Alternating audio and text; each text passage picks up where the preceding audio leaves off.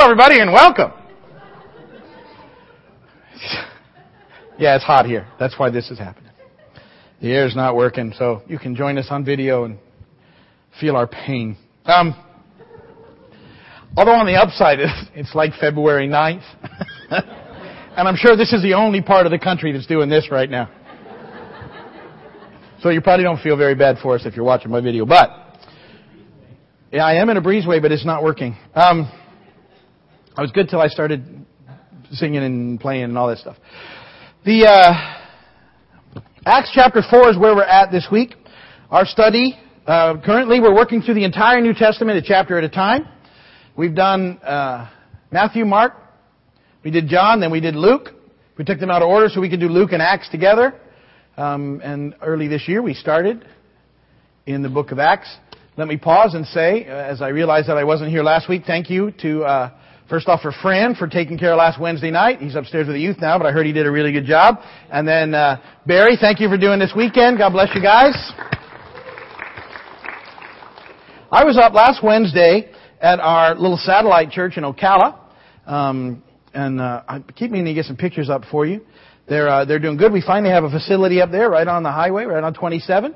Uh, it's really neat to drive by after going up there for five years pretty regularly and helping get that thing going and praying and, and all the stuff that goes into getting a group like that started, and then to uh, to drive by this time uh, on the highway and to see a, a facility with big vineyard sign uh, lighted. It's a lighted sign on the highway on 27 um, was very cool. And uh, they started a meeting there. They've had their first Sunday in there, and um, they're they're meeting again this weekend.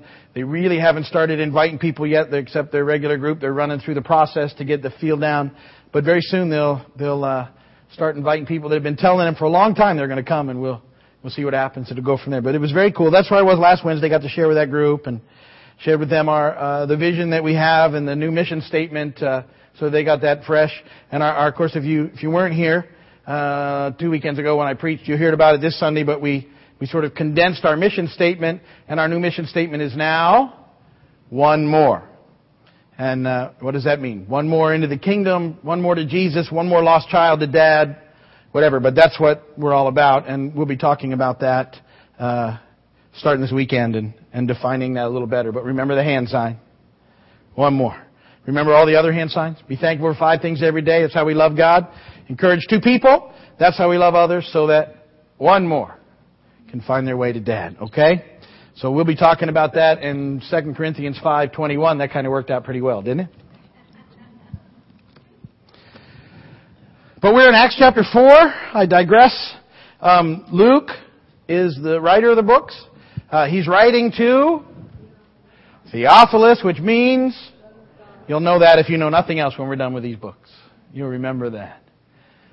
He's writing to Theophilus, who, whose name means lover of God, which extends on to us as lovers of God. We get to um, hear what's happening and, and, see what's happening as well. Um, Luke, in, in his gospel, recounts for us, you know, from way the beginning of Jesus' ministry, you know, early on historically accounts for it, all through his ministry, through um, crucifixion and uh, resurrection.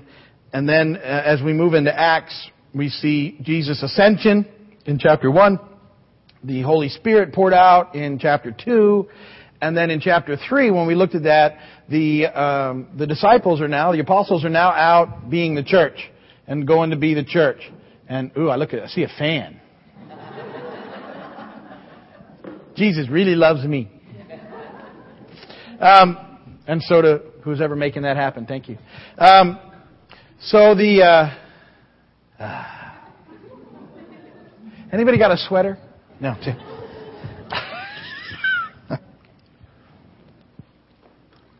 Let's just sit for a moment. Yeah. hmm. I'm feeling, you know. Okay, I'm moving on.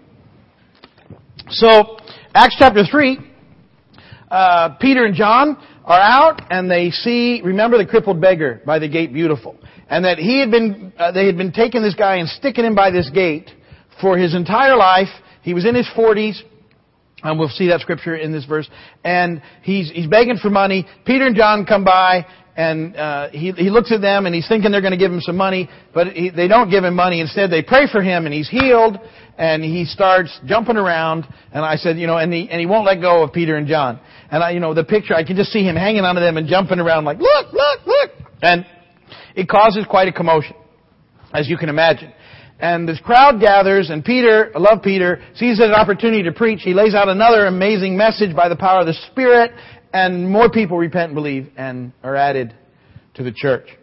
So, so that's been happening. And then in Acts chapter 4, we're still dealing with the fallout of Acts chapter 3 and what's taking place. Remember the, the rulers, the elders, the chief priests, they thought they had put this thing to rest when they crucified Jesus. And now here we're 50 days plus, you know, we're not, it's a couple of months have transpired, and here comes all this fuss again. And here comes the miracles again. See, and they, they knew the miracles were real with Jesus, but they didn't want to do it that way. That's not their paradigm. That wasn't, it didn't work for them, so they rejected Jesus. They, re, they rejected the one that God sent for them. And they thought, in so doing, they had secured then their places once again, and they would keep things status quo. And now, just two months later, here it comes. Here comes the miracles again. Here, here it comes. All in Jesus' name and they they don't so they're going to try and nip this one in the bud as well. And that's sort of the setup for acts chapter 4 verse uh, uh, 37 verses. And uh, so i feel really guilty sitting in front of that fan right now. We should probably make it spin so i can share it.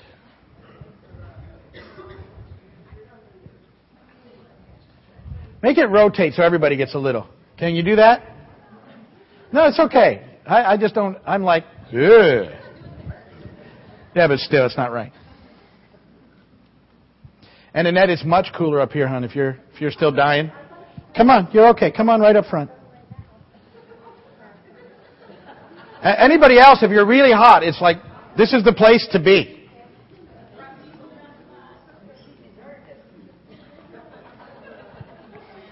You're welcome. It'll, it'll, it'll blow on you in a minute. See, I should have had that fan spinning when we did Acts chapter 2. Never mind. That didn't work very well. Okay, now. Alright, so Acts 4.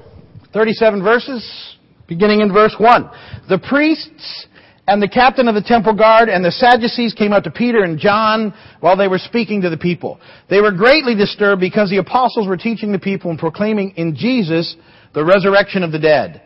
They seized Peter and John, and because it was evening, they put them in jail until the next day. But many who heard the message believed. And the number of them grew to about 5,000. See, the church is expanding. I mean, it's, this is not long after Acts 2, when we're into Acts 4. And, uh, and see, the church is, that's pretty good growth in a few days. La la la. okay. The next day, verse 5, the rulers, elders, and teachers of the law met in Jerusalem. Annas the high priest was there, and so were Caiaphas, John, Alexander, and the other men of the high priest's family. They had Peter and John brought before them and began to question them. By what power or what name did you do this? Then Peter, filled with the Holy Spirit, said to them, Rulers and elders of the people, if we're being called to account today for an act of kindness, shown to a cripple and are asked how he was healed, then know this. You and all the people of Israel, it is by the name of Jesus Christ of Nazareth, whom you crucified, but whom God raised from the dead, that this man stands before you healed. He is the stone you builders rejected, which has become the capstone. Salvation is found in no one else, for there is no other name under heaven given to men by which we must be saved. When they saw the courage of Peter and John and realized that they were unschooled, ordinary men, they were astonished and they took note that these men had been with Jesus. But since they could see the man who had been healed standing there with them, there was nothing they could say. Pretty hard to spin that when the miracle won't go away. So they ordered them to withdraw from the Sanhedrin and then conferred together. What are we going to do with these men, they asked. Everybody living in Jerusalem knows that they have done an outstanding miracle, and we cannot deny it. Do you get the irony that they would even be looking for a way to deny a miracle of God like that? There They're there. But to stop this thing from spreading any further among the people, we must warn these men to speak no longer to anyone in this name. Then they called them in again and commanded them not to speak or teach at all in the name of Jesus. But Peter and John replied, Judge for yourselves whether it is right in God's sight to obey you rather than God. For we cannot help speaking about what we have seen and heard. After further threats, they let them go. They could not decide how to punish them because all the people were praising God for what had happened. For the man who was miraculously healed was over 40 years old. On their release, Peter and John went back to their own people and reported all that the chief priests and elders had said to them. When they heard this, they raised their voices together in prayer to God. Sovereign Lord, they said, you made the heaven and the earth and the sea and everything in them. You spoke by the Holy Spirit through the mouth of your servant, our father David. Why do the nations rage and the peoples plot in vain? The kings of the earth take their stand and the rulers gather together against the Lord and against his anointed one. Indeed, Herod and Pontius Pilate met together with the Gentiles and the people of Israel in this city to conspire against your holy servant Jesus whom you anointed. They did what your power and will had decided beforehand should happen. Now Lord, consider their threats and enable your servants to speak your word with great boldness. Stretch out your hand to heal and perform miraculous signs and wonders through the name of your holy servant Jesus. After they prayed, the place where they were meeting was shaken and they were all filled with the Holy Spirit and spoke the word of God boldly. All the believers were one in heart and mind. No one claimed that any of his possessions was his own, but they shared everything they had. With great power, the apostles continued to testify to the resurrection of the Lord Jesus. And much grace was upon them all. There were no needy, no needy persons among them, for from time to time those who owned lands or houses sold them, brought the money from the sales, and put it all at the apostles' feet, and it was distributed to anyone as he had need. Joseph, a Levite from Cyprus, whom the uh, apostles called Barnabas, which means son of encouragement, sold a field he owned and brought the money and put it at the apostles' feet. And blessed be the word of the Lord. So, that first chunk of scripture there, the first really 22 verses of Acts, um, there's, there's this confrontation that takes place as a result of the healing of the crippled beggar at the gate beautiful that Peter and John performed under the anointing of the Holy Spirit that God had them do.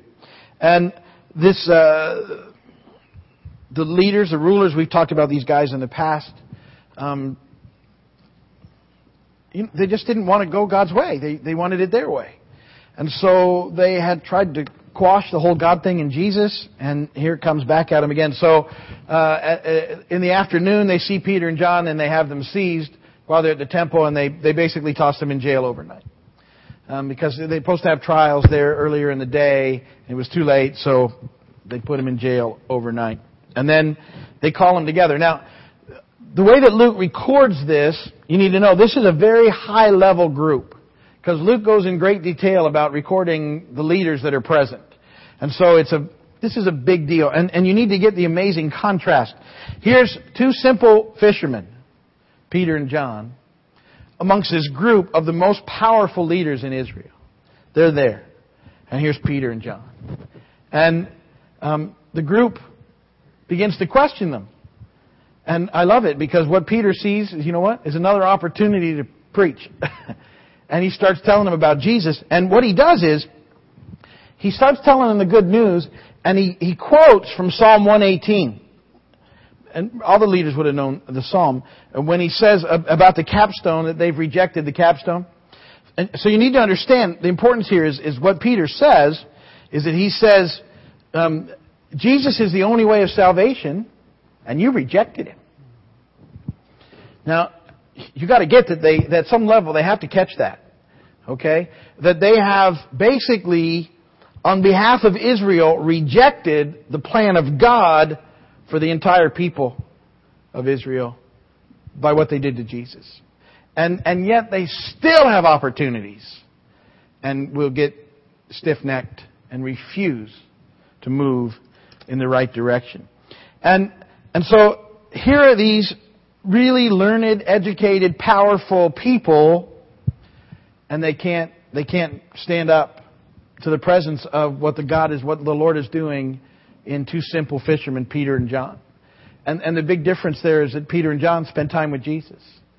And see, the, the, the people that follow Jesus under the, the anointing of the Holy Spirit, when God puts them in situations, they know that, that God will tell them what to say and how to say it and, and will use you in the process. He does the same thing for you.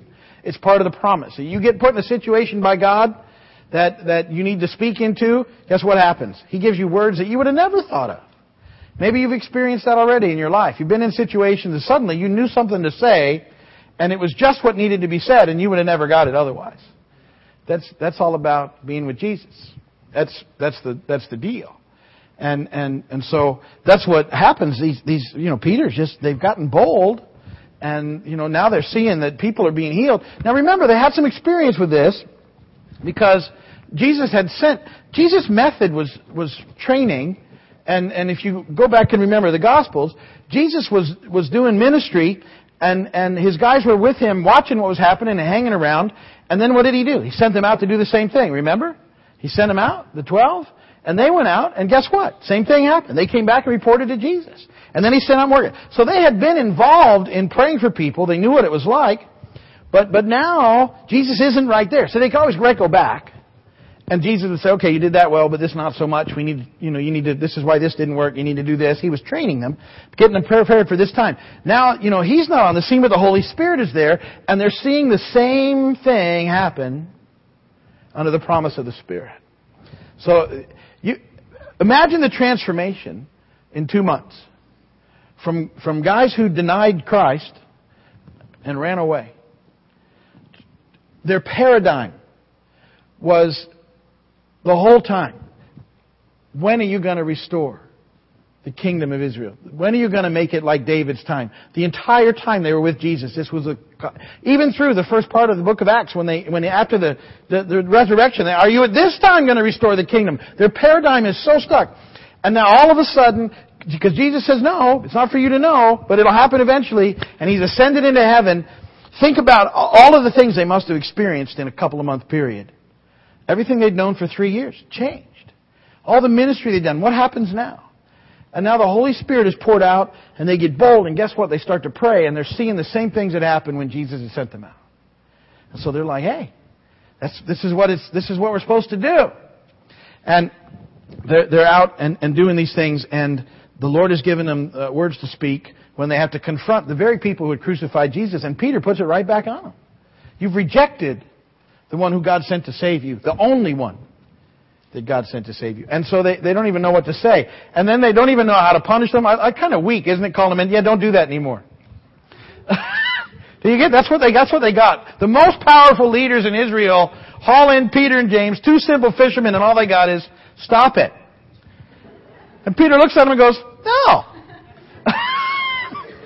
And then they go, oh, we don't even know how to punish you. Okay, well, we really, we really mean it. Stop it, stop it, stop it, stop it. All right. That's what they got. See, I love that. And Peter and John leave, and they go back. Now here's where, this is where, see the new church, new community, it's a very cool thing. Um, off, off they go, and they go and report back to the church. What's happened? Because, you know, they were in jail overnight. But Peter and John would have been missed in this group early on. They were like two pretty high level guys in the church. And they weren't there overnight. And so they come back and they, they start to tell them what's happened. And I love it because the community just surrounds them. See, I just picture the community just surrounds them and takes this burden on with them and they all begin to pray. And they give it back to God. And say, God, it looks like you're with us, you're for us, and this is what you want us to do, and so we're going to go. And we're under the, the, the direction of your Spirit, we're going to go out just like you told us to. Because remember, what Peter and John are doing is what Jesus commanded them to in Acts 1.8. You remember that? You'll be my witnesses in Jerusalem, Judea, Samaria, through the ends of the world. They were just going out and doing what they were told and weren't even sure how the whole process worked yet. And now they, they pray for this guy and they see, and, and here they go. And they're on their way. But I love the fact that they, they come and, and the church does this thing that's so amazing, and it's what the church is supposed to do. And, and we need to see that. See, that the church is more than a group of people um, who, who agree at some measure in their beliefs. The church is a family of brothers and sisters who, who experience the reality of Jesus' presence in and through their, their love for one another, which is to be growing all the time. See, that's the church. That's what's supposed to be happening. And, and it, it's evident in what's taking place in the new church, in the, in the first church. Now, some people have never experienced that reality of Christ in the church or outside the church. It just hasn't become that to them. And yet, that's what's supposed to be happening in the church. That as we love God, we learn to love one another with all our messes and, and all the stuff that goes along with it. And, and yet somehow as we do, we experience the presence of the Lord in the midst of that process. And that's what's taking shape in this whole thing. And it's really a, a vital part of what it means to be a Christian. That, that's why we're, we're told not to forsake the gathering together. We need this stuff. We need the conflict. We need all the stuff that comes with it because we, we, we learn how to grow in love. And it's how we experience the reality of Christ in our midst. Okay, so Acts 4:32 and 37, and this was the big point that I, when I was really hot, I said the only one I was going to get to, but I've covered up, so we're good. And our clock fell down and broke, so but I've got watching the time.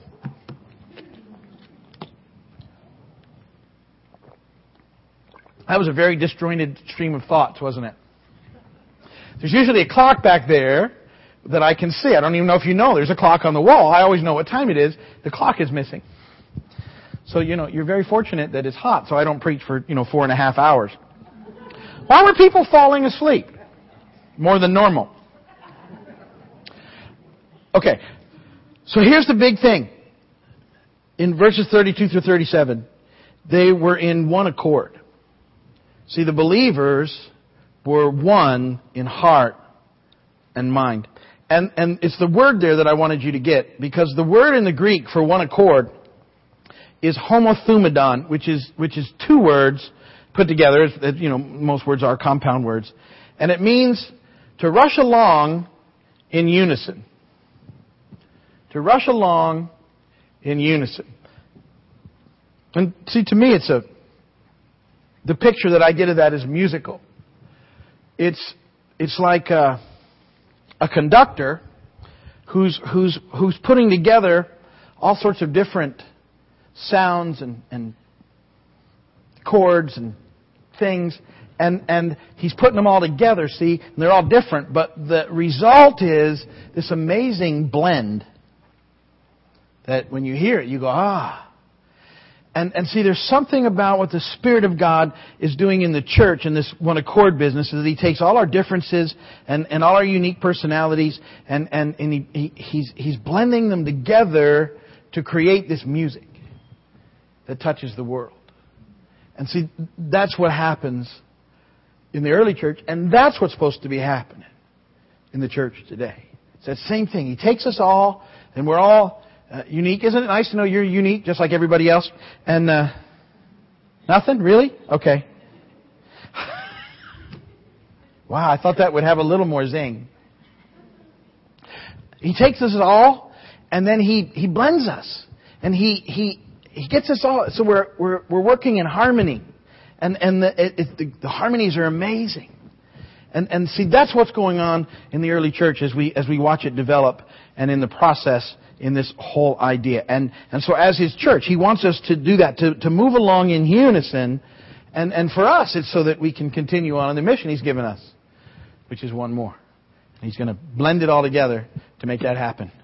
All right, that's Acts chapter 4. If you're watching on the internet, um, thank you for watching. Or if you're watching the video somewhere, thank you for watching. We're glad that you were with us. If you have any questions and anything, you can give us a call or email us. We're going to shut it down here, and uh, and we're going to call it a night. So thanks for watching. Pass up your prayer request to me, and I will pray for you before we go this evening.